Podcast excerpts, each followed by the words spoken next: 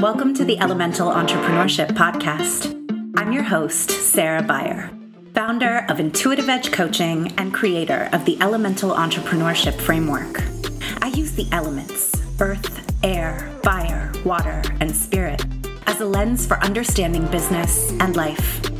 As you begin to understand each element, you can become an alchemist, able to powerfully blend the elements to transmute, transform, and create mysteriously potent outcomes with ease, leaving the people around you wondering, how are they doing that? As we navigate the unique challenges and joys that come with being a creative entrepreneur or professional artist, the Elemental Entrepreneurship Framework provides a guide to help you understand yourself, cultivate balance, and alchemize your business for magical results. I'm glad you're here. Hello, beautiful friends. Thank you, as always, for being here, for being with me, for being part of the community, for listening to podcasts, you know, just all the things. Thank you. I hope you're doing well. It's the end of September as I'm recording this, and uh, here in Southern California, it is just starting to feel like fall. Things are getting a little crisp, uh, and I'm enjoying it. It is fantastic podcasting weather, I'm finding. Makes me want to stay inside and have big conversations with amazing people and share them with you. So that's what we're doing today. Um, if you listen to the last episode, I've been talking a bit about manifestation as I prepare for the beginning of my first ever 90 day sensual movement manifestation challenge that starts on October 1st. You still have a couple days you could join, and I really hope you do. Um, I've been getting really excited about this group and this process and what we're going to be doing together and teaching in a more intimate way about manifestation and specifically about reconnecting with your senses, with your sensual self, getting back into your body as a pathway into your spiritual practice for so many reasons, not the least of which is like the rhetoric that says that those things are separate and that spirituality lives outside of your physicality. And um, that has not been my experience and is very much not what I believe. And um, so many people joining this challenge are sharing that they joined because they're feeling disconnected from themselves and they're feeling adrift and like something is missing, like they're out of touch with their own desire and feel off in their body. And I'm so excited that they've chosen this process as the pathway back in. And so, if any of these topics resonate with you, this is a great thing for you to join to work more closely with me. It's 90 bucks, or you can do three payments of 33.33.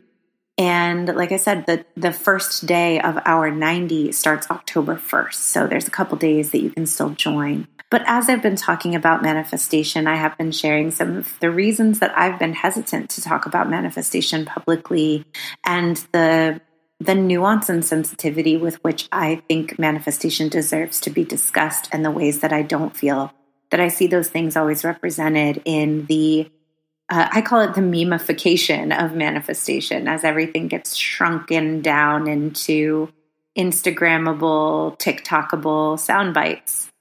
Uh, and that is what leads me to my guest on the podcast today. My guest on the podcast today is my friend and client and teacher, Rawiyah Tariq. And I'm just going to share their bio with you. Rawiyah Tariq is a Black, gender non binary artist and kink aware professional with roots in queer, polyamorous, fat community. Magic, massage, storytelling, and performance art are tools they use to liberate, heal, and reclaim space for marginalized communities. They believe in cohesive and somatic practices that align body, mind, and spirit. You can connect to them on social media and catch them as a feature in the film Fatitude and Heavenly Brown Body. Currently, Rawiyah is living in the Bay Area while working on their book, their healing practice, A Sovereign Embodiment, and providing care to Black, queer, and trans therapists via Project Ete Sen with Ella Ofori, LMFT. And Rawiyah's uh, link tree is in the show notes. And I really encourage you to connect with them and also listen to their podcast, which we talk about a bit in the show. Another reason that I really wanted to have Rawiyah on for this particular episode is that they created and teach a workshop called Manifesting While Marginalized. And I really wanted to bring their perspectives and their breadth of knowledge and experience in on this topic on the show. And I'm just very grateful to have them here. So, uh, without further ado, go enjoy the show and then go sign up for the challenge. And I'll see you soon.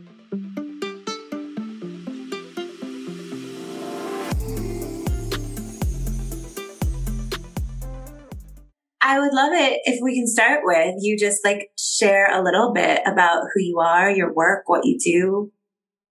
Okay. Whatever you think. Well, my name is Rawiyah Tariq. I'm a multidisciplined um, space holder, healer, performance artist. Um, and yeah, so the things that I do is I, I, I like everything that I do kind of comes into a nutshell of helping people become sovereign embodiments.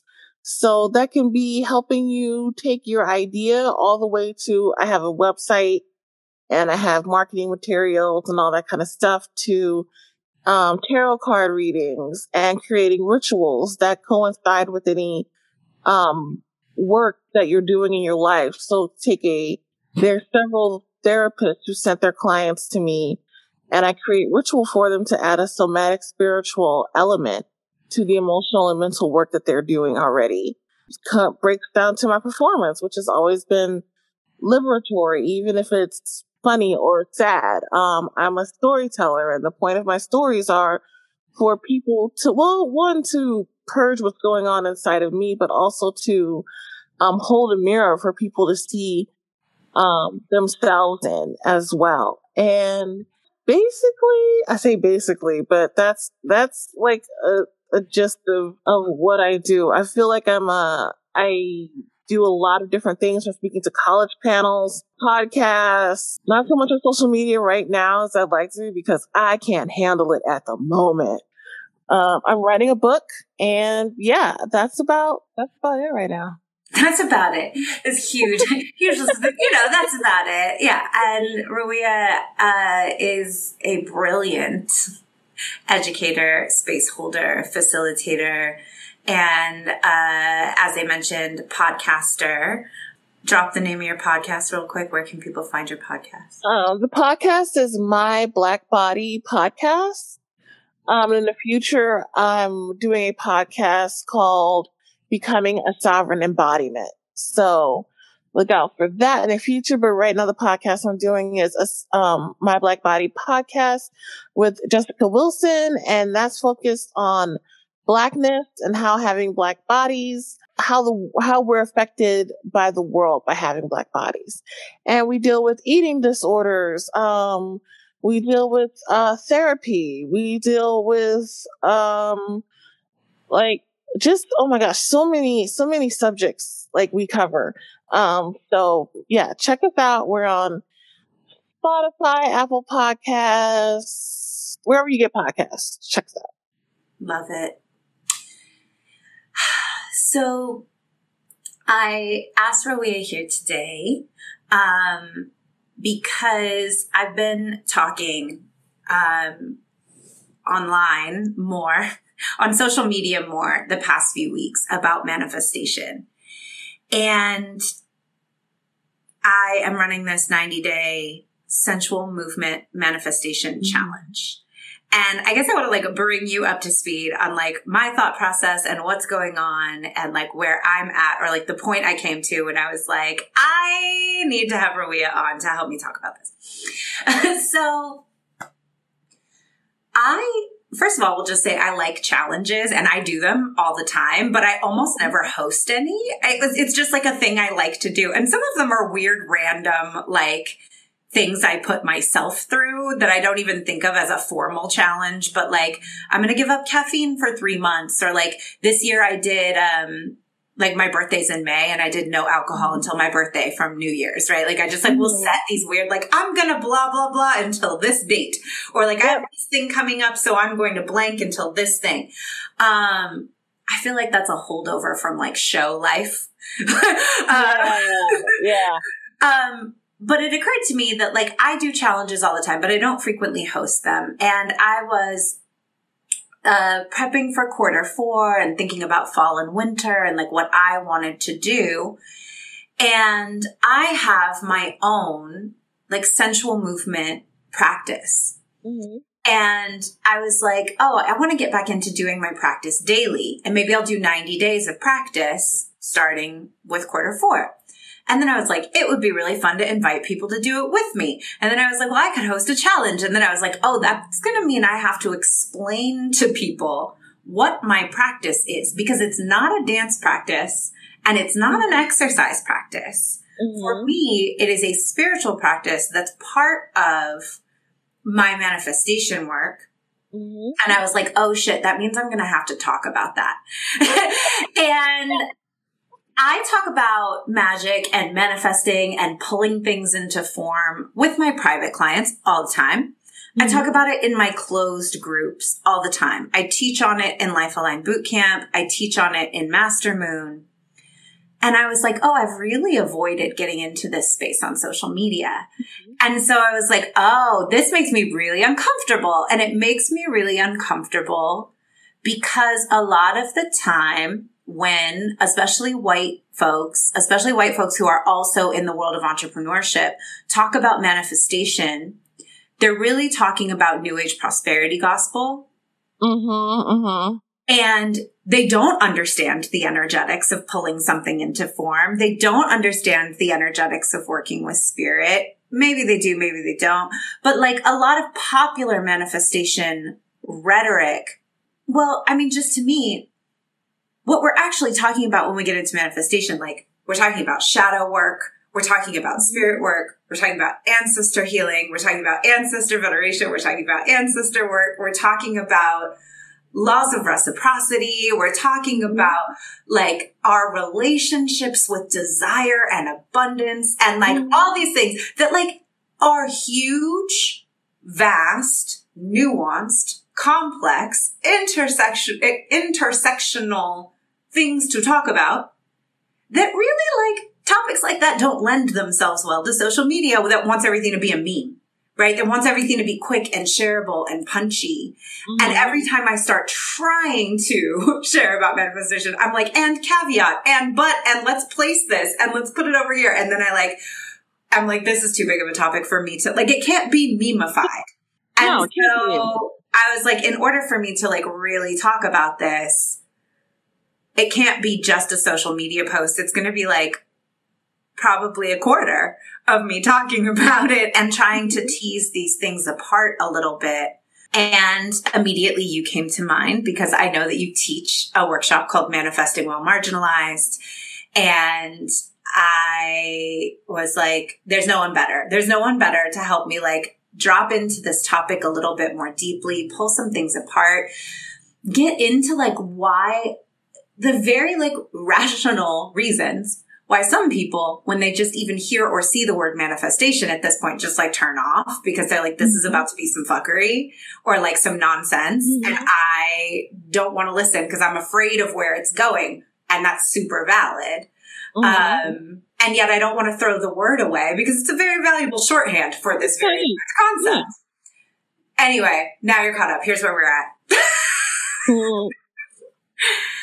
So first of all, talk to us a little bit, if you're comfortable sharing, about manifesting while marginalized. How did this class come to be? And if you're comfortable sharing a little bit about the work that you do in that workshop. Yeah. So, um, well, first, also, you, you said a lot, and I want to address a few things that you said before I go into that. One, you, you, you, you offer challenges to everybody all the time. Like, you do. Like, I've worked with you as a coach. That whole thing was you challenge me all the time. You challenged me to sit the fuck down, which was great. I needed to. Like I had almost died from doing too much twice.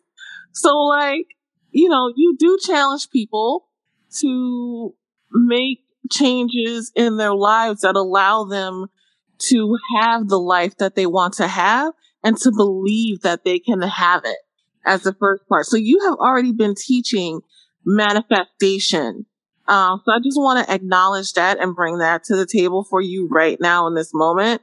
I received, um, I that. Thank you. Um, and so I do, I do, um, teach a class called Manifestation While Marginalized and hashtag the secret with seasonings. Um, because- seasonings. we can't just we can't just drop that and not let that breathe. That's hilarious. Okay. and and I and I I did it because I'm watching all these people talk about manifestation and and for me, I'm like, this shit's stupid. Like they began it in The Secret, and I had watched The Secret. They made me watch The Secret in massage school, and I was like, yawn, because all these people are talking and they're not thinking about um, the steps forward that they have that allow them to do things.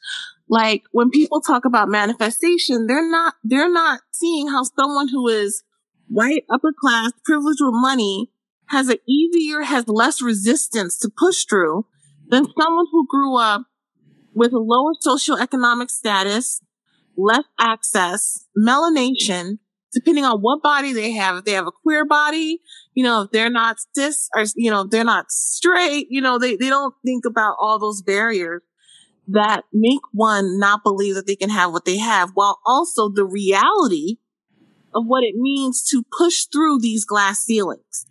So I'm like, so manifesting, uh, while marginalized came about as a way of yes, you can have these things. You have to believe that you can break this glass. You have to believe that you can break cement. You have to believe that you can move mountains. And you have to be prepared for the consequences, the real consequences of moving in the way that you need to move in order to have these things. Um, and also, like, it's going to be a battle. It's not going to be just you know, like I'm going to cast this belief out into the world and it's going to come to me. No, it's praying with your feet moving and sometimes sticking it up anyone's ass who needs to have it stuck up there, right? So, um, one of the things I talk about with manifesting while marginalized is surrounding yourselves with image and iconography that work with your goals. So for me, as a fat black person, I am surrounding myself with image of fat black people, like who are successful. And again, successful does not necessarily mean just in a capitalistic viewpoint. It means having the life they want to have. You know, so I surround myself with images that are like me, doing the things that I like to do.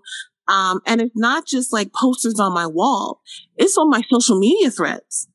It's everything that I consume has got to be from that viewpoint.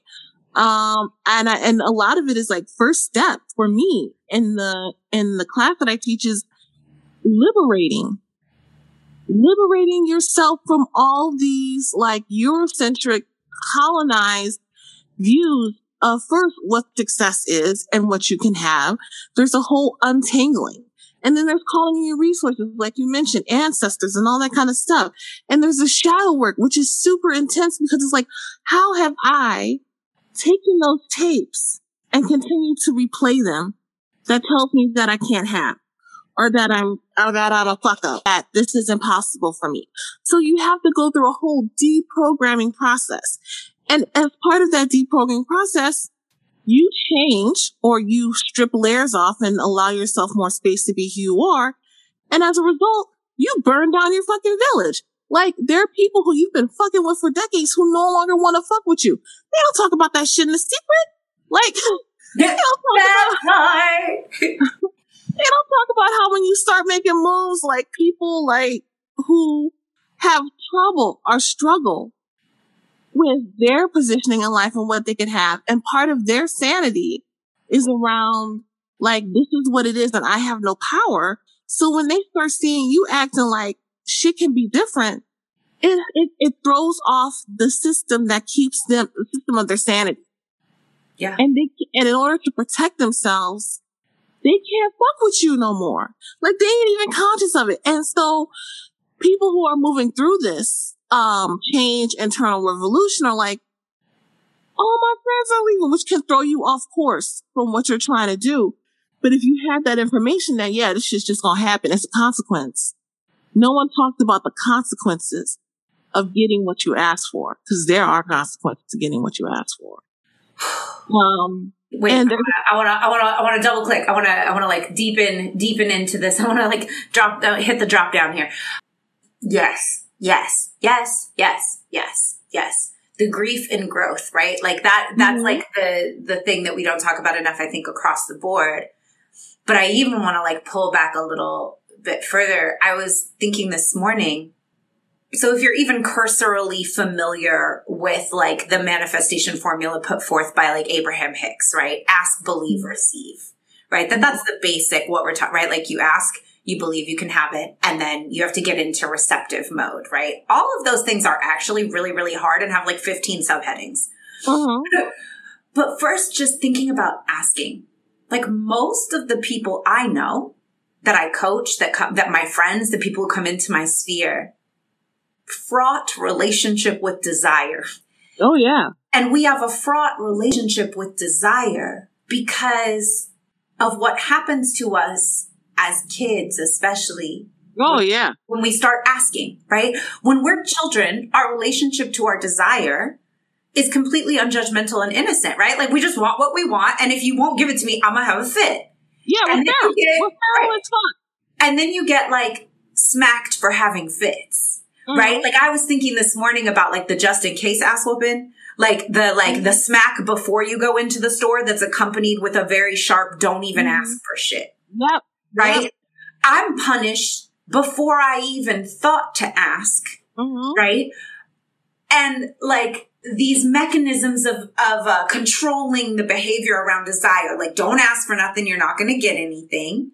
And it, then even further, like as you grow up, if you have if you don't have money, if you're watching a single parent financially struggle, you learn real quickly, just don't ask. Just don't mm-hmm. ask. I'm either going to get in trouble for asking or like my parent's gonna feel bad that they can't provide it for me and I don't want my parent to feel bad.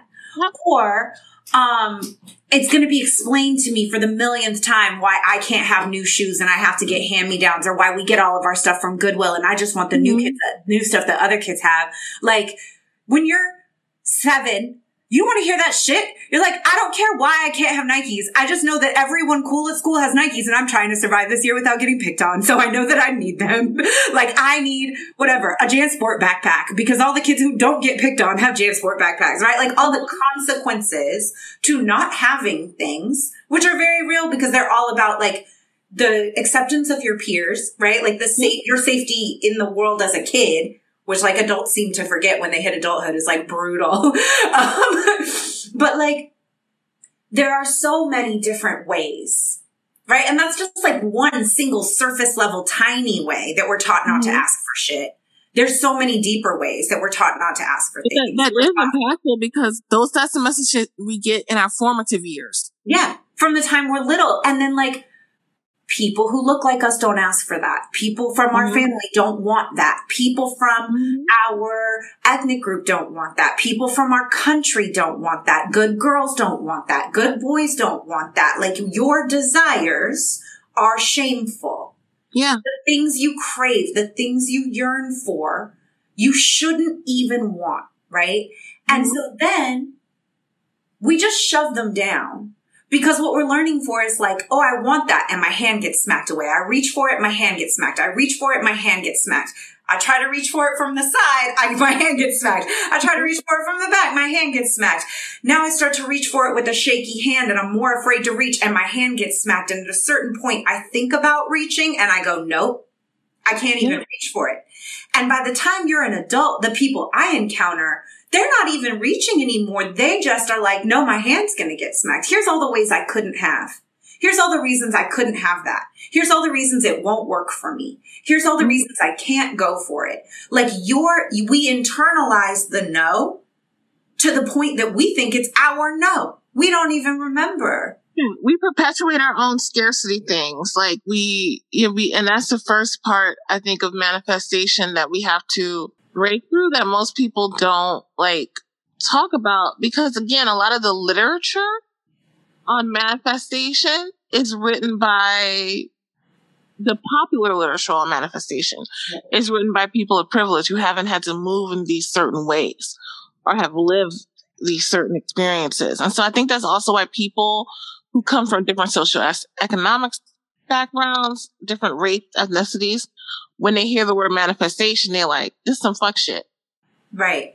That's and, it's fuck shit devoid of context, right? Because when we're talking about mm-hmm. the popular literature on manifestation, we're talking really about concepts that are ancient, that come from India, that come from Africa. Like these are very, very old contexts that have been colonized, picked up, appropriated, whitewashed, and then regurgitated through the lens of someone with a very different life experience and mm-hmm. worldview from the original source material. It's like it's like marijuana to me. It's like it's really like marijuana. Like when you take the whole plant and use the whole plant as medicine, you get so many different benefits than when you go to the dispensary and get something where they only are focused on the THC and the CBD. And like, and so you lose all of the medicinal things. Like look at all of our medicines that we have right now have so many side effects because we saw what, what they saw, what they thought was valuable in the plant and didn't take the whole plant all of it's valuable. And that's what happened to um, manifestation um, practices is they took it, they took all the things out of it that they thought weren't valuable. And so you lost the healing process because manifestation work is a fucking healing process. Yes. That's what yes. isn't talked about. And healing's rough. It's like sandpaper across your nips. It's difficult, but like, it's so worth it. Right. And so just, yeah, like the, like layer one of healing just starts with like, if the formula is ask, believe, receive, like step one is like, we have to heal our relationship with asking for what we want. And like, back to our original thesis, right? That like the farther away you are in social location from mm-hmm. essentially like young, thin, fit, cis, white, het maleness. Mm-hmm. the more challenges you're going to have with ask with just even being comfortable asking for what you want, not just out loud, but even from yourself. And mm-hmm. a lot of us like don't even recognize how quickly we talk ourselves out of the glimmers of our desire before we've even fully articulated them to ourselves. We're like, "Ooh, you shove that down. That's not safe." Don't you dare want that. And it's not safe because it's it, it hurts. Oh my god, Sarah, it hurts to think about because you have to think about your desire when you're still in the mindset of I can't have anything because there's too much going on that is going to stop me from getting it. So like it is painful to think about what you want in the first place. And when you start thinking about what you want, you think about what you haven't been able to have too. And, and so the pain goes all the way back. It goes back through the years that you've lived, um, linearly lived, right? Um, so it is, it is heart wrenching when you first start to ask because there's so much, it's like, there's, yeah, there's discomfort. There's real pain. Like you said earlier, the grief. There's so much grief to move through. And um, rage, which yeah. is a very uncomfortable emotion, especially mm-hmm. for a mm-hmm. lot of femme folks. Like, oh my God. righteous, uh, rational rage mm-hmm. at a lifetime of being told don't reach for what you want and your desire is not sacred. Yep. And so in order to get comfy with the asking, you're going to have to go make friends with all that shit. And that usually people are like, and I quit. Never mind. I'm good. I'm set. I'll just ask for like my little small sliver that I'm. I'll ask for just enough. I'll ask for just enough. Just enough. Maybe even a little less than just enough. You know, hope is hard. Hope is hard in this world. And that's, and that's a big part of manifestation is, is hope. Yeah, we call it belief in so many ways, but it's, it is, it is that archetype of hope. And when hope hurts you, you know, like, if, and it, it's an amoeba effect to me. Like, if you've been taught not to hope in one area, it spreads out to other areas in your life. Mm-hmm.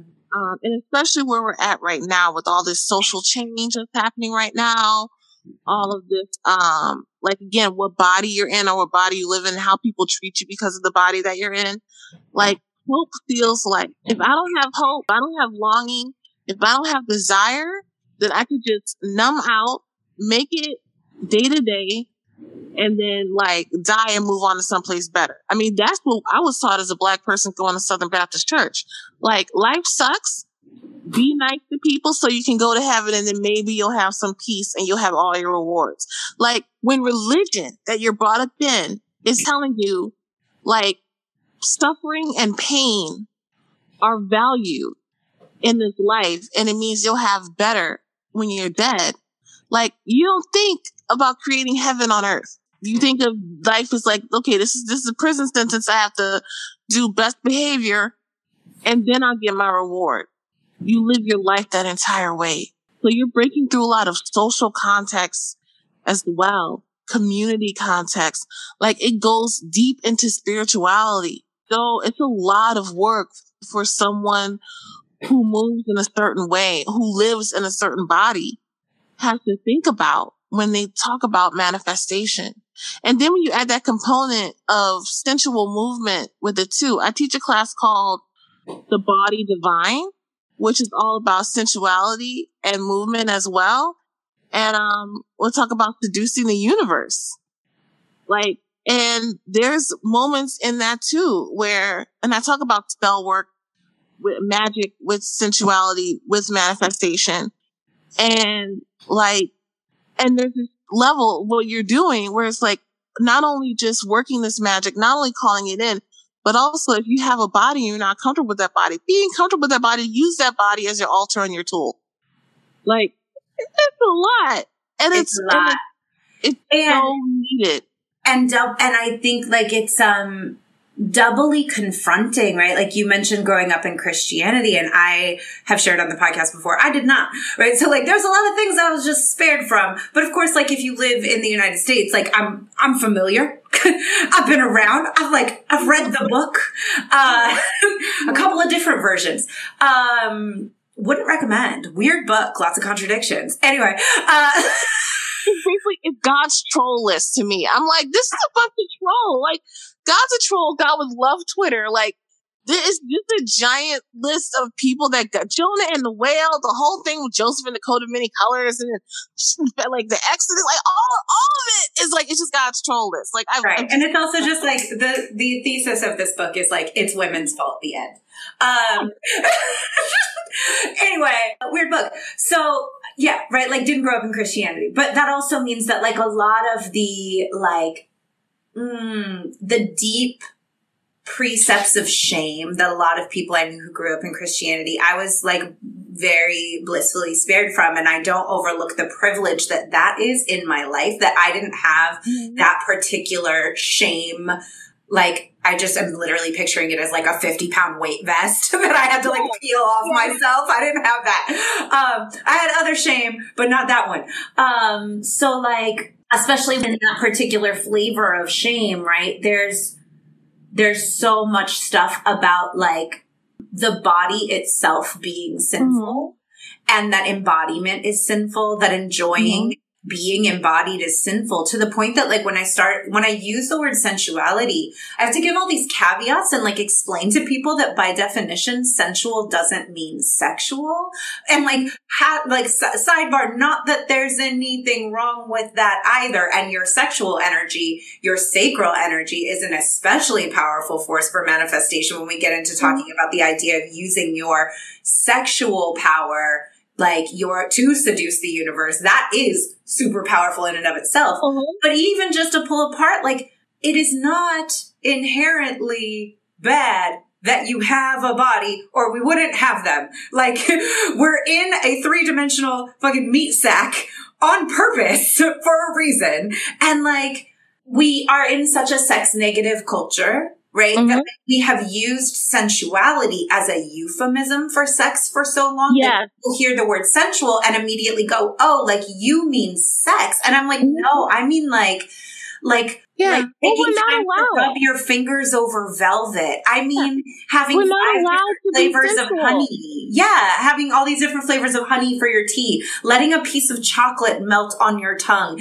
Enjoying mm. temperature change on your skin. Like just mm. being aware of the fact that you're living in a body and like letting that be an enjoyable experience is yeah. sensual living. And for a lot of people, like there, even just that is like, there's going to be a lot of deprogramming that they're going to have to do to pull apart. Like, oh, I was raised to believe that the body itself is untrustworthy is sinful, that like spiritual lives outside of the physical. Yeah. And so like spiritual lives outside of the physical. I have no control over it. It's paternalistic and controlled, right? By like Sky Daddy. Yep. And the more I can deny, right, the denial of the flesh, the more I can deny and control my body, the closer mm. I am to God. Like that whole relationship is just hot garbage. That's like there's my mm-hmm. there's my hot take on that. One of my things that I work on with my clients is the basic concept that your we're taught that our spirit needs to inform our body. And I'm like, no, that's not what's happening here. Your body in this life, in this flesh, informs your spirit. There are lessons that you cannot learn without your body. Your spirit can't learn these lessons without your body. Your body is not less than your spirit. Your body is your spirit's teacher. Like your body is your spirit. Like you, you are, you are a cohort, you and your body. Your body like, is your spirit's teacher. Yeah. Just want to like underline that. Your body is your spirit's teacher, everybody. Mm-hmm. Okay. You yeah. heard it here first. Rawiyah Tariq. Yeah. Your body is your spirit's teacher. September 26, 2021. It's a t-shirt. It's a hashtag. It's a movement. Okay, go ahead. yeah. When we approach it from that viewpoint of your body being wise, having valuable information, like that can inform your spirit, then it turns the world into a playground. Mm-hmm. It's like, what can I experience? What can I have? what can I feel? What feels good to me? I'm, I'm very much, I'm very much a hedonist. I've been a hedonist for like such a long time. And some people think a hedonist is someone who just wants what they want and gets what they gets and does what it does. It's like, no, I'm a sense person. Like I want to sense things. I, am and it's not just pleasure. Like I definitely, as a kinky person, I have sense both pleasure and and pain. I actually giggle like, oh, my back went out. The first thing I did was giggle. I'm like, this sucks.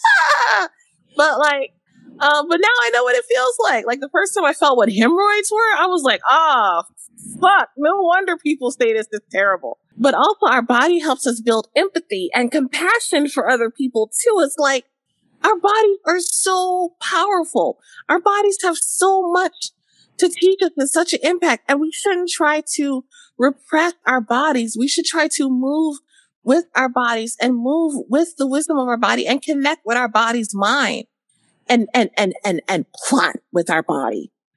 Mm-hmm. Like, oh my God.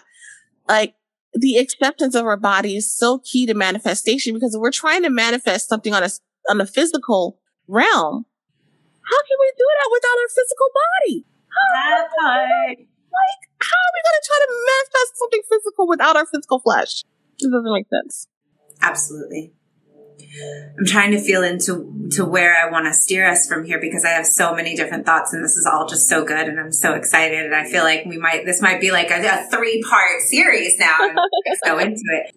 We could talk a little bit about well before we move away because we just kind of dropped some big things about asking right about healing our mm-hmm. relationship with desire. So maybe let's just like let's give a takeaway. Let's give a tip. Let's give something that somebody can start practicing right now. If you are recognizing yourself in this feeling of like, oh, I definitely am not comfortable asking for what I want. I don't even really like to think too deeply about what I want. What, what would we say to them? What's something that they can start doing right away to practice getting more comfortable asking?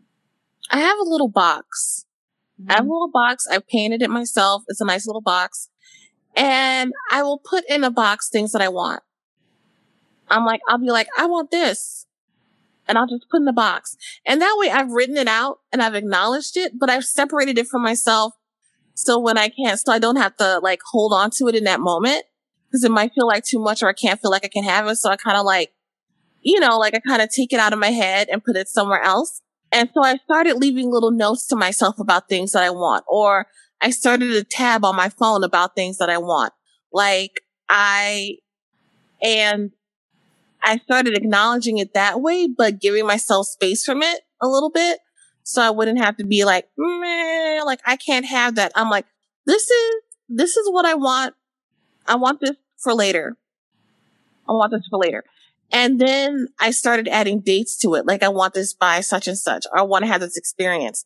I think, I also think one of the big things that you could do to, to heal your relationship with wanting or desire is to allow yourself to have little things. Like not little things, they're big things, but first starting by giving yourself more time. Time to dream. Time to think about what it is you want. Um, when you start with things you actually have in your life, like I want my car bill to be like easy for me to pay. Like, and then double it. Like whatever you ask for, start a practice of doubling or tripling it.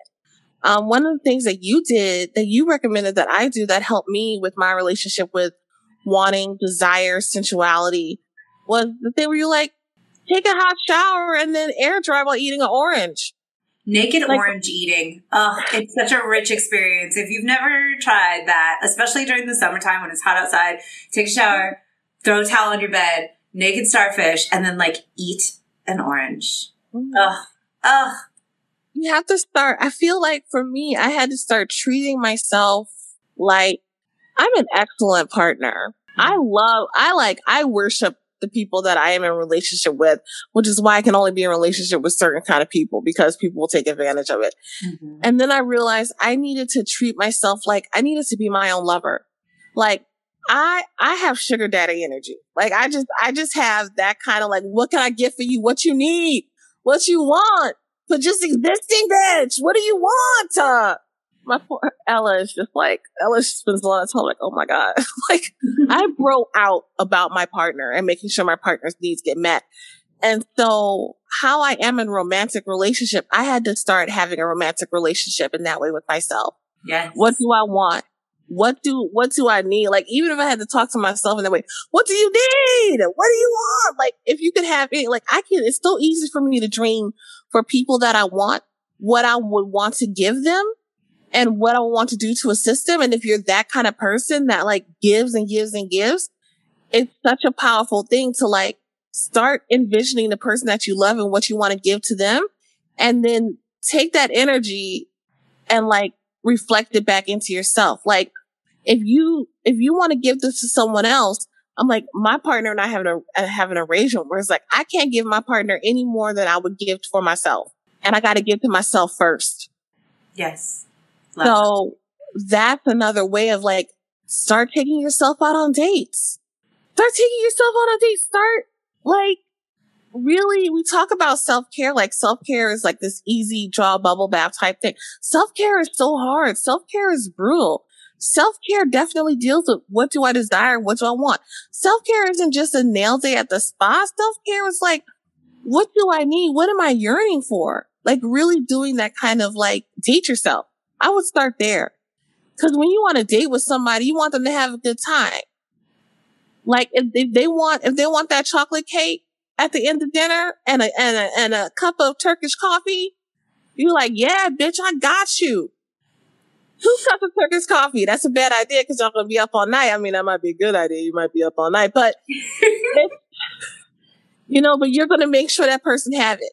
You're going to make sure if you're a parent and you're an awesome parent and you want your kid to have things like take that same energy and throw it in yourself. If you're a healthcare worker and you are like, you know, changing bedpans for people, wiping people's asses, being nice to people on their hardest day where they can't even be nice to you, then you need to be the same way with yourself. So take these relationships where you are giving other people what they desire and need, really look at that and then make agreements with yourself that you can't do this for other people until you're doing it for yourself. Like the way you told me I'm only able to give from the saucer. I remember that. Uh, yeah. I you gotta take care. You gotta, gotta have, it's, you have the mental pathway. You just have to, you have the capacity. I have the capacity. The mental, the road there is in my spirit and mind and my body on how to, how to provide for other people to have their needs and desires met. I know how to pull. So asking someone what they want. I can't. I can't do that. We all can do that. I think. What do you want? What do you need? How can I help you get it? But we have to make a contract with ourself, our yeah. full self to do that for ourselves. So we, for me, it's entering into a contract and then do little things to then continue to like, it's, cause again, it's going to be, it's going to be a painful process. It's not going to, I wish I could make it easy and sweet and loving and gentle, but just accept that it is going to be a painful process and it's going to bring up things and, and you're going to have to do a lot of sitting with your child and a lot of the anger and the rage and know that it's normal and that you're going to be okay. But it's also like when you, when you become your own lover in that way, you're going to have the feelings of just like you've had bad relationships with people and you get in that good relationship and you're like, you're like, I love this good relationship that I'm in. And fuck Tom, Dick, and Harry for being this way. That like you're gonna have that. You're gonna have that reverberation from the past self, the rage. So just accept that and continue to move forward. And let me just like touch on that too, because the other thing, and I experience this all the time about like being in your first good relationships after toxic or abusive relationships or bad relationships, or even when you're healing family stuff it's not like all of a sudden you know how to be a healthy partner in a healthy relationship, right? Like I'm still afraid to like ask my partner to take out the trash because I have this reverberation of past partners who would fly into an irrational rage if I asked them to do anything, right? Like, mm-hmm. so that thing of like the reverberation of like once you get into a good relationship, you still have those old shadows or echoes, like the contrast of, of being treated well of being mm-hmm. treated sweetly, of having someone be available and rational and reasonable and kind. Like also sometimes hurts at the beginning because it highlights the places where you didn't have that or were so exactly. mistreated in the past. And I think the same thing is true when you start to treat yourself kindly. Mm-hmm. And I've mm-hmm. gone through this working with people in Body Love Lab is that all of a sudden you have all of this grief and shame and guilt about all of the ways you abused yourself in the past and all of the ways you held, held yourself back, said no to yourself, punished yourself, shamed yourself in the past. And if you're not careful, you can use that as like a new thing to beat yourself up about oh, as opposed oh, to yeah. like I have to move through the forgiveness of like my past self did the best that they could with the tools mm-hmm. that they had at the time. Yep. And now I have new tools, so I'm doing new things. And it doesn't mean that past me was mm-hmm. bad or deserves to be punished. Like that part of myself also gets folded into yeah. this compassion. Because past you is also the you that got you to the point that you could do this work now. Yep. Yes. 100%. Yeah. I also want to highlight uh, while we're on tips for getting comfortable with asking, if you're so disconnected from your desire that you're like, I don't even know what the fuck I want. I just like, I'm on mute. Like I just get up every day and live, you know, it's not pleasant, but like pay attention to your binge behaviors and pay attention mm-hmm. to your mm-hmm. judgment and your criticism of other people or your mm-hmm. jealousy of other people. Yeah. Because like, so our binge behavior is like, I just want to, like, when we have desires that are not met, they don't go away. They just like no. push down and anything that gets pushed down, like I always think about spillage or like seepage, like our suppressed emotions, like they're still inside this. It's 10 pounds of shit in a five pound bag. It's just getting yep. squished out in mm-hmm. other weird ways. There's this weird spillage over into areas that you don't want it to. And we're thinking on the surface, we're like, oh, I'm good. I'm toeing the line. I'm doing what I'm supposed to do. But I have like these other, right? Like road rage or like I have these other behaviors where these unmet needs of mine are actually getting expressed in unhealthy shadow ways in my yeah. life, right? So like, that can be sex binges. It can be food. It can be alcohol. It can be gambling. It can be shopping. It can be rageaholic, right? It can be anything, but like, if you are experiencing these sudden like swings of like uncontrollable binge behavior, that is a signal in that's a, a pathway into your unmet desires and needs that you can like mm-hmm. start to look at, right? Like, so of course, then you probably have shame and guilt about those behaviors, mm-hmm. right? And so like we have to move the shame out of the way and bring in curiosity about like, I'm obviously doing this from a place of, of deep unmet need. Mm-hmm. And that can be a pathway into our desires and starting to figure out what our desires really are. We do have them. They are being expressed, just not in a healthy way. Yeah, not a healthy way. We have the capacity to reclaim them, to heal them, to pull them in, and to elevate them so that they can be expressed in a way that's not in the long term detrimental to our life mm-hmm. and our well being. Um, but they're not going anywhere. Like, don't fool yourself. They're still there and they're probably coming out days. Uh, and then the other thing is jealousy, right? Your criticism, your judgment if you are noticing that you have a lot of shade about other people, their accomplishments, what they're doing, pangs of envy when you see your friends or your peers doing well or stuff that's happening for them, that's a great place to bring your curiosity and be like, what is this highlighting for me about something mm-hmm. I want? that I believe I can't have. And that's why I'm jealous of this other person getting it because I somehow think that like, well, they can have it because XYZ and I, I couldn't have it. That's exactly highlighting for you what the shadow is that you're going to need to address. Like that's the limiting, and it may be a limiting reality, but it is also frequently the limiting series of beliefs that has trained you to stop asking and you're just projecting it forward when you look at other people yep. doing something that you want to do.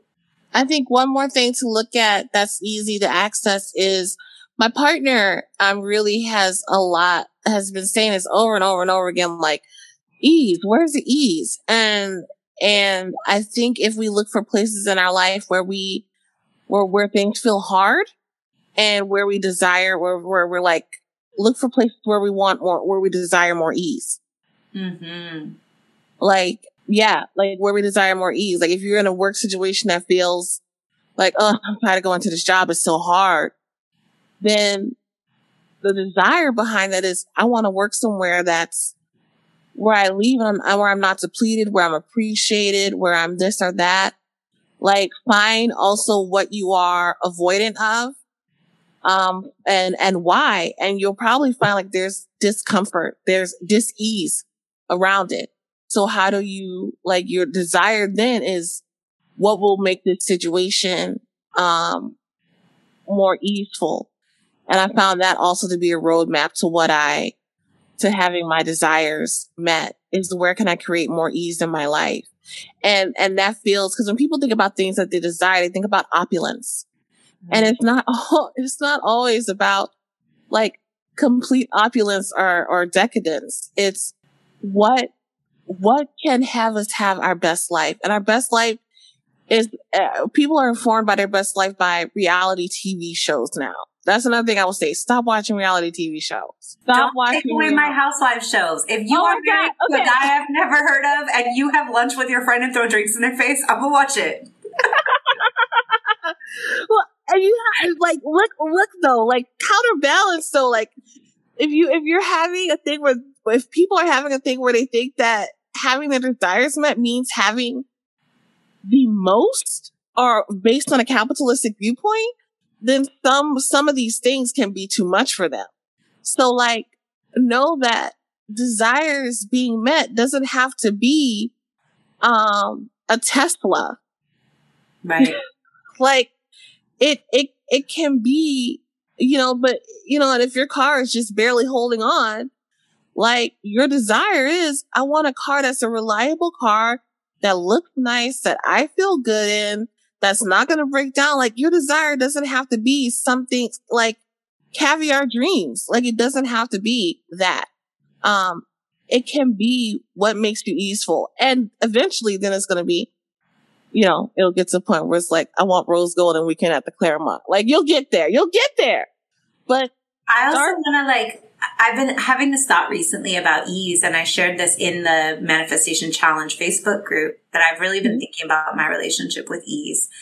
And um, I've had this like pendulous relationship with ease and difficulty, um, like especially as someone with like a history of like eating disorder and sexual trauma mm-hmm. for a long time. Like anything that felt like rules um, especially rules about my body. I was like, nope, like I can't have them. It's dangerous for me. It's a slippery yeah. slope for me. Any form of like externally placed discipline is not a good road mm-hmm. for my brain. Mm-hmm. And so I swung all the way over into like no rules, all feelings, complete flow for a long, long time. And I feel like. I really needed that. And that I know that place. yeah. And now I'm in this middle place where I no longer feel like any rules are dangerous. I'm also like, if you are a person who follows like the four tendencies, I am a questioner through and through. So I will follow mm-hmm. rules that make sense to me and no yeah. others. Um, yeah. But like, the thought I've been having recently, right, is that sometimes like we're looking for everything to be easy in the wrong way. And mm-hmm. a lot of the mm-hmm. things that create ease in our lives are not easy. Like boundaries yeah. create ease in your life, but setting a boundary, if you have a lifetime history of like people pleasing, is not easy. You're right. right? Like having a structure by which you maintain your house may create ease in your life, but creating yeah. that structure when you never learned how to do it or when you have a difficult relationship with it is not easy. No. Um, having relationships with people who honor and value and affirm you creates ease in your life, but cutting off the people who don't may not be easy. No. Right? Like a lot of time, the quote unquote path of least resistance, what's easy if we have set our life up in a certain type of way or our life is set up in a certain type of way, we have a certain type of family, certain type of community. What's easy, quote unquote, is to not rock the boat. Right. Yeah. What feel, and it, it, right, this is a complicated idea, right? Because it's like, it, it is less effort to let things just keep going like they're going. There will be less upheaval. There will be less loss. You've gotten accustomed to the pain that comes mm-hmm. with the sameness that you have. So it feels easier to stay in that kind of pain. Is it really easy? Like, no, you're suffering slowly, uh, and like whittling your life away, like while you're missing out on. So it's like, it's not, it's not easy per se, but it feels familiar so it feels easier than like all of a sudden I'm going to have to like start setting boundaries and start cutting people off mm-hmm. and start having difficult conversations, start telling people no. I'm going to have to quit the job I have to go for that better job. Yeah. Right? Like there's all these things we have to do that like for us, for our little traumatized nervous systems that tell us that like speaking up is, is puts me in mortal danger it's not going to feel easy to do the things that create ease in your life. And that's okay because we can do hard things. And so like yeah, that's like the place I'm trying to come to with ease is like, yes, the goal is creating ease and equally sometimes it's not going to feel easy to create ease and it doesn't. No. Like, right. It's, like, it's definitely, our language is so language is so limited when it comes to concepts like this because I hear it. I hear like, well, and I base I recently had a situation where my ex was like, you can use this car during the pandemic because I know you're not generating much income during the pandemic because it's a pandemic. And then, but he's always been like a complete asshole to me. And he like sent me this message about something. And I was like, dude, you were, you were, why are you being such a dick? I knew he was going to take the car back because he his he he that's that was his power over me. And having the car made life easy. And for me to say no you can't treat me like this was you're being a you're being awful. You can't treat me like this. I knew making him no longer acquiescing to making him feel good about himself meant that i would lose the ease of the car. But also my life became my life became easier because I don't have to worry about bowing or selling myself to this person. But was losing the car hard? Yes, because I also had to deal with the reality that I was selling myself to have access to something that made my life easier. Right. So I had to move through all this PTSD, all these moments of like, this is how you sold yourself. This is how, this is what he did to you. Da da da da da. Um, but, and now that the car is gone, it's like he no longer, he, he played his final card. He severed the last link or last relinquished the last bit of control. And like, and is my life easier? Is my spirit ease? Am I like, do I have more space? Do I have more relief? Am I more of myself? Do I feel more whole? Yes. Was it easy? No, you are absolutely right. The things that help create ease in our lives don't come in these gentle ways. We have to fight for them. Um, and so yeah, language is definitely, our language is so limited in expressing that concept. You said that concept so well. That is exactly what I mean. Like when we do create ease in our lives, we're still going through the process of creation which is some Pele shit, right? Messy. Messy and dangerous. Creation is messy and dangerous. Ask anyone who's ever birthed a human. mm-hmm. Yep. So it's so much and it's so, we build so much muscle and break open in so many ways when we move with manifesting, we move with acknowledging our desires, finding it's like reawakening this part of ourselves. And I found that as I have embraced hope and longing and yearning, I find myself moving closer to the child that I once was. And I understand, I understand that one parable now, going back to my Christian roots of in order to enter the kingdom of heaven, one must be like a child. Mm. It says it. One must be like a child. Uh, children are like feral and, and, and curious and absolutely authentic, which comes across to some people as vicious. Like if you have, if you ask a kid for their opinion about how you look, a kid will tell you, like, he'll be like, damn. Um, but there's this, there's this, um, like I feel my own innocence returning to me. I feel my own feralness returning to me. I feel my own, um, like my teeth. When I was a child, my teeth were sharp. So like I feel myself through this be- building a relationship with desire and manifestation and wants, learning the differences between wants and need and finding both valuable. Um, I find myself becoming more like the child I once was and I'm, I'm loving it because I feel like I'm returning to who I am. And that is the healing that happens as we move through this process. Mm, so good. Well, we've already talked for an hour and like I feel like we have so much more we can say, but I don't want to leave it here because we've really just talked about asking. We really just like just scratched the surface of like the beginning part of manifesting. I'm gonna skip completely over belief for today and let's just talk a little bit about the difficulty with receiving.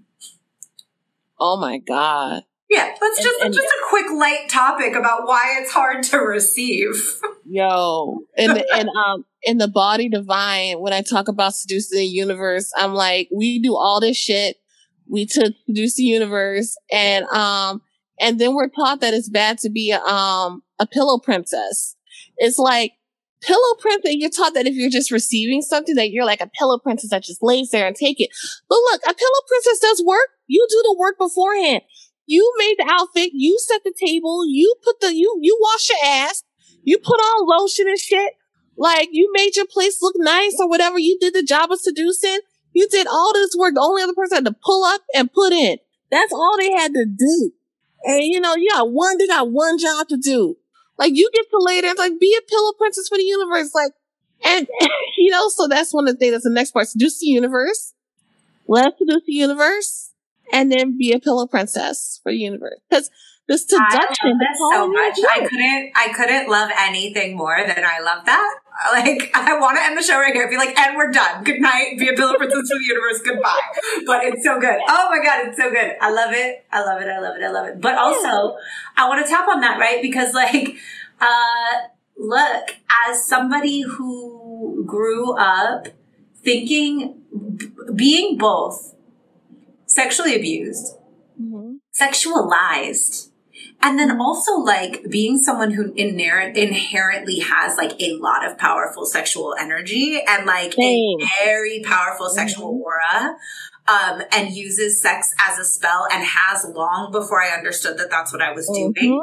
I also offered up sex and sexuality as an apology for my perception that I was not beautiful or desirable or useful mm. for anything else. And so mm-hmm. not only was I going to do all the work of seduction, but like, you know, like the joke about like crazy bitches are like good in bed and like ugly mm-hmm. girls are good in bed and fat girls are good in bed, right? Like I had all of this, like, I, you will never forget me. Like I'm not mm-hmm. pretty, but you will never forget me. And like, so even going into situations of seduction with all of this baggage of like, I have to hyper perform to make up for all of the, the things that I think I inherently lack.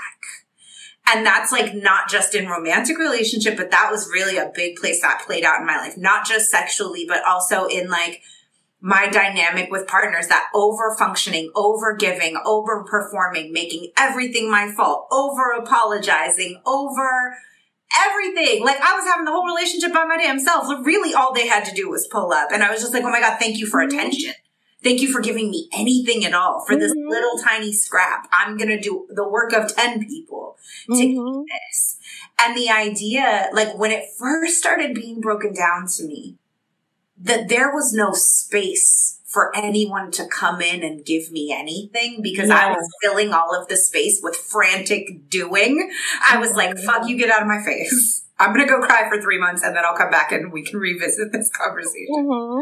Right. But like that idea of like all of my giving, which was also attached to martyr stories and how I give more than anyone else and I love mm-hmm. harder than other people and mm-hmm. no one gives to me the way I give to other people, mm-hmm. all of those martyr stories having to pull apart like that they were really about fear and control and yeah. trying to be like if I just do, if I just do, if I just do, if I just do, then you won't leave and I can right like and yeah. that I had to drop and you won't get hurt because you won't expect them to give. You won't yeah. get hurt. Yep. Yeah and that In I that couldn't way. start having my needs met. I couldn't even start until I could start to put some of that over giving and over performing down. And what we find when we start putting over performing and over giving down is all of the lack, fear, scarcity around like, is my beingness enough to deserve mm. sweetness, to yeah. deserve love, to deserve anything? Like, what do you mean I deserve someone to be nice for me just for being myself? Like, I don't have to mm-hmm. do any, I don't have to earn it. What do you mean? What do you mean I don't have to earn it? We are so brought up. I think one of the things to help us receive is to break down our idea of transactional relationships. And we have been taught that everything in the society is transactional. When we look at things as if they cannot, that they don't have to be transactional, that we are, I think the, one of the big things I needed to feel that I hadn't felt and that hadn't been felt through my ancestral line, being a descendant of um, enslaved people, was entitlement to my own flesh. Mm-hmm. And when I began to feel entitlement to my own flesh, my own self, my own time, I began to feel that I deserved to be treated within my humanity, which meant that my relationships did not have to be transactional that just as I just, just as I get to have free access to air and water, like I should have access to food and things that keep me alive. I should have access to the things I need to make my life feel good. Um, within the understanding that I am part of a beautiful, interconnected, interconnected existence. Um, and that I it's so it's so it's like like I can't like I'm a redwood, I'm a mushroom, we're all connected. So I get to have these things also paying attention to the consequences that they cause other people. Right? So our consequences are all shared, but I get to receive. And also when I receive from people, they I'm allowing them to love me. And I wasn't allowing people to love me because it was okay for me to love other people, but not for other people to love me because if they love me and then they left, then like, I mean, then I'm, I can't, I, I can't deal with that. Um, and I had to learn to, I've had to learn to accept the seasons of life, receiving and giving, that there are times when there is a full harvest and there are not. But for the most part, I had to be, feel entitled to my own self. And that entitlement, um, informed my desires, informed my ability to receive, um, when I saw myself as whole and, and, and worthy and, and through that entitlement valuable to myself, it changed how I interacted with other people and how I interacted with receiving. I think a healthy entitlement is essential to receiving. If that makes sense. Yeah, it does noticing the places where receiving is difficult, even just small ones. And I'll throw these in like compliments. Mm-hmm. For a long time, I could not take a compliment. Like I would talk people out of their compliments. All performers have probably been through this. Oh my god, yeah. Someone tries yeah, to tell you they like their performance. and you start telling them all the reasons why you sucked, and they're like, yeah. "Well, thank you for taking away my enjoyment of that. Why? why did you?" Just- and, that, and that's what happens. That is what happens. I told somebody, like, I think it was years ago, like, there needs to be a burlesque class on how to take a fucking compliment. Because when you do not take that compliment, you are ruining the magic and the experience for someone else. And as someone that's hard to take a compliment, you're a performer. You're going to get like five or six or 10 or more, whatever compliments, you know, as you walk out to go to your fucking car to go home. Like, um, but yeah, compliments. I, and I don't know why we're that, oh, it's that taping. It's that taping that we get recorded as children and all that kind of stuff. Like, I know when I would do a good thing, I would come to my mom and be like, Hey mom, I did this. My mom's like, what do you want? A cookie? Like you're doing what you were supposed to do. And I think that's actually a cookie would be nice, bitch. yeah, it would be fucking nice have a fucking cookie. Like I graduated with a 4.6 or something like that on a 4.0 GPA because I went to college while I was in school. Like I was a classically trained pianist, like first place state in Louisiana, like all this kind of shit. I'm like, damn, can I get a cookie? Right. Just one? Like, a, yeah. like yes, one? please. I would like a cookie, and there's nothing wrong with it. Back to asking for what we want. A single chocolate chip taste. Like, yes, give me one. But like, we get it beat out of us the same way we get um asking for things beat out of us, right? So it's repairing that relationship and then just in working through those tapes as well. But yeah, take a compliment. It's so hard. Like when your but... friend or like a lover, for me, like when I've had lovers who are like, you just sit down, I'm gonna cook and I'm gonna do the dishes, or like, I'm gonna take the trash out. I'm going to, like, you just sit down.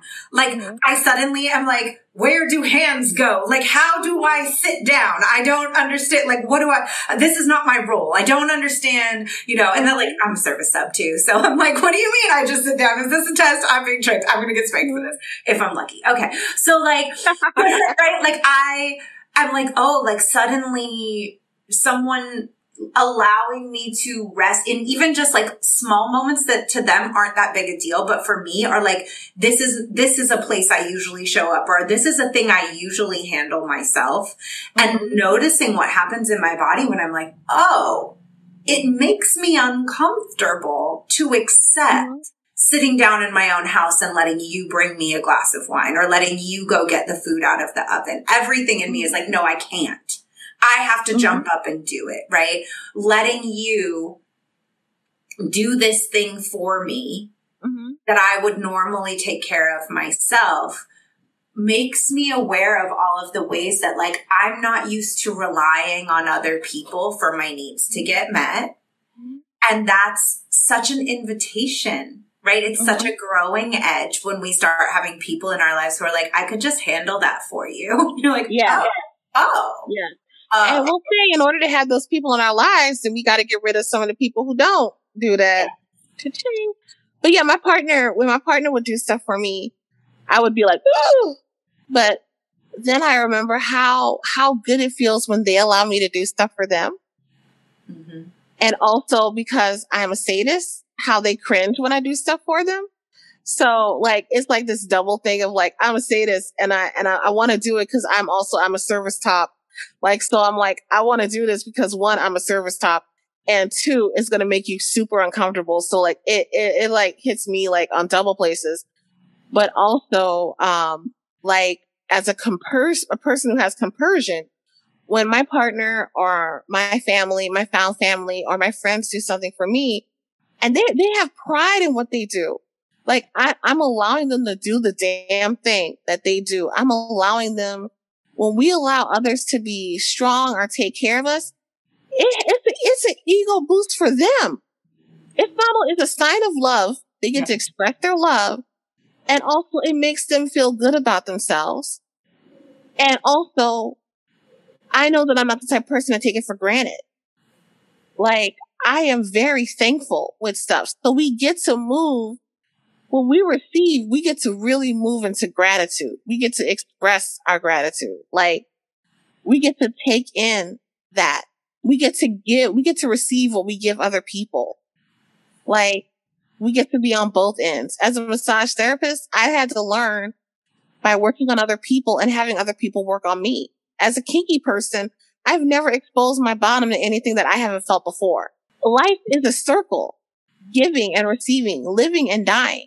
And when we resist compliments or resist receiving, we are resisting a natural cycle. And it and it's so, and it hurts us. Like it hurts to receive the compliment and it hurts to push it away too. Like there's a certain kind of like, there's always a fiery feeling in my chest, like when I resist a compliment, when I'm like, oh, but I, but now I've had to take the compliment because when you realize how, when you move with the entitlement of yourself yourself and, and, and, oh God, and seeing yourself in all your parts and not judging yourself and seeing how valuable you are, um, and seeing how innately good you are. Um, you know that you have the ability to change, touch, alter, inspire someone else. So when someone compliments me for doing something that had a big effect on them, I can't take that effect away from them by denying that it happened. That's cruel. That's cruelty. Yeah. And so I have to accept that compliment. I have to accept the effect that, that they have, that I have had on them. And if I am going to be the type of person who moves with gratitude and if I want people, when I tell someone thank you and that they've changed my life, I want them to believe me. Mm-hmm. But how can, like, I can't ask for what I can't receive. I can't give what I can't receive. Yeah. No, I think it's so profound. And like, you know, you picture like I love giving gifts. And if I give someone a gift, my favorite part of it is like watching their reaction when they open it and watching them be excited to receive it. And if you can imagine like someone handing you a gift and you're just like, eh, and you like throw it behind you. That's yeah. what we do, right? When we can't receive a compliment, when we, when we push away the things that, um, people are trying to give to us and tying this back into manifestation, I think a lot about sometimes our blocks around receiving are um, limiting our like our picture of what our thing is going to look like, right? Mm-hmm. Thinking that we know better than the universe, like what this manifestation yep. is going to look like. And I always think about like, okay, so you placed your order from the universe, right? You're like, I want this when we release that, right? And like we're getting we're getting into like a little fine tuning here. Like so you you send up the request and you re- and you let it go. You release it. Yeah. For me, I usually release it with uh all of this or something better. And a lot of work on surrendering my idea of how the thing is going to come. I have, I might have ideas of how I think it's going to come, but I have to have wiggle room and I have to like have allowance for the idea that like my divine team knows better than I do from the ground the best way for this thing to come to me. And so I can't be too attached to what I think it's going to look like. And sometimes I think the ingredients for the thing that we want are showing up and we're rejecting them because they don't look like what we think yeah. they're going to look like. And it's like, oh, I ordered a package from Amazon and I was expecting it to come from UPS, but every day FedEx has been ringing my doorbell and I won't answer the door because I'm expecting it to come from UPS, right? Like I'm just rejecting um, the cooperative components because I'm so fixated on it only looking one way that I'm missing things that are coming yeah. in. And so I think part of receptive mode is also about like releasing some of our control and mm-hmm. some of our it's hard to when we're smart, right? Like, oh, you're so smart. You're so smart that you think you know exactly how this yeah. is going to go. And like, it might not look the way you think it's going to look. It might not come the way you think it's going to come. It might not come in the package you think it's going to mm-hmm. come in. It might come through the most unexpected of people, it might come through loss. Like that, we don't, definitely don't like looking at that part. Back to the grief is mm-hmm. like sometimes the space for the thing that we want comes through loss, right? Mm-hmm. Like, like your car, which I can completely see, mm-hmm. had to, like the space had to be created through something didn't want. And so, I see that um, as a, um, I do sympathetic magic. Mm-hmm. So when I ask for things, I don't actually ask for the thing. Like when I was looking for a place to live, I thought about how I would want to feel when I lived there. how I want to feel when I came home, how I want to feel when I left, how I want to feel in my room, like how I want to feel, like, or even with jobs, how I want to feel doing this, how I want to feel doing that. Um, what would I want it to cover necessarily these needs or desires, but I never am super, super specific. I, I go with how I want to feel because that's not going to change. That's not going to change. And it allows space for that thing to come in, how that thing needs to come in. And also acknowledging that things come in piecemeal. Like, it's like when you're playing a game of chess, like moves are made, but like you don't just win or lose a game. There's steps that need to happen. Um, and so you're right. There is a surrender that needs to happen and knowing that it can come in multiple and different ways. But one way I do to do that is I, I, I go sympathetic. I go through how do I want to feel in my body, mind and spirit with this, with this thing that I'm calling in. And that allows it to take shape, how it needs to take shape because I may be different by the time the thing that I need to come in comes in. So, yeah. And that's a that's an awesome like little point for me to like I'll tie this back a little bit to why I'm doing the challenge and the way that I'm doing it, and then I'll try to wrap mm. us up because we've been on for an over an hour. Uh, it's two three four, and we started at one one one. Look at that. Um, okay, so part of the reason that I've structured the challenge the way that I have is for exactly that reason, because we don't manifest from our thinking. Positive thinking has very little to do with it. And that's what I've really been talking about online. Um, we manifest from our feeling, right? From our feeling space and, um, thinking about tapping into how you will feel when you mm-hmm. have what you want. Mm-hmm. Um, is the pathway, right? Like that's, that's the way to go. And where do we feel in our bodies? Yeah. Right? Not our minds. We feel in our bodies. And so back to that idea of like having to heal your relationship with your body and get into your body and drop into your senses. That's where our feeling life takes place. Yeah. Um, and so if we want to, in my opinion, my experience has been, if we want to supercharge our manifestations, if we want to speed the process up, we need to tap into, okay, I think when I have this new place, I'm going to feel safe. I'm going to feel secure. I'm going to feel held. I'm going to feel delighted. Like, what are the things I'm going to feel when I have that? And I can practice mm-hmm. cultivating those feelings in my body right mm. now so that when I encounter them in the world, I recognize the feeling mm-hmm. and I'm like, oh, this is it. And to me, the fastest way in to practicing feelings is through movement and music.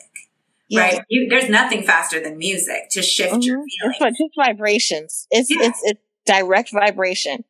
And everything is like when we talk going into the science of everything, it's all vibration. It's all vibration, like string theory. It's a thing. Like, check it out, people.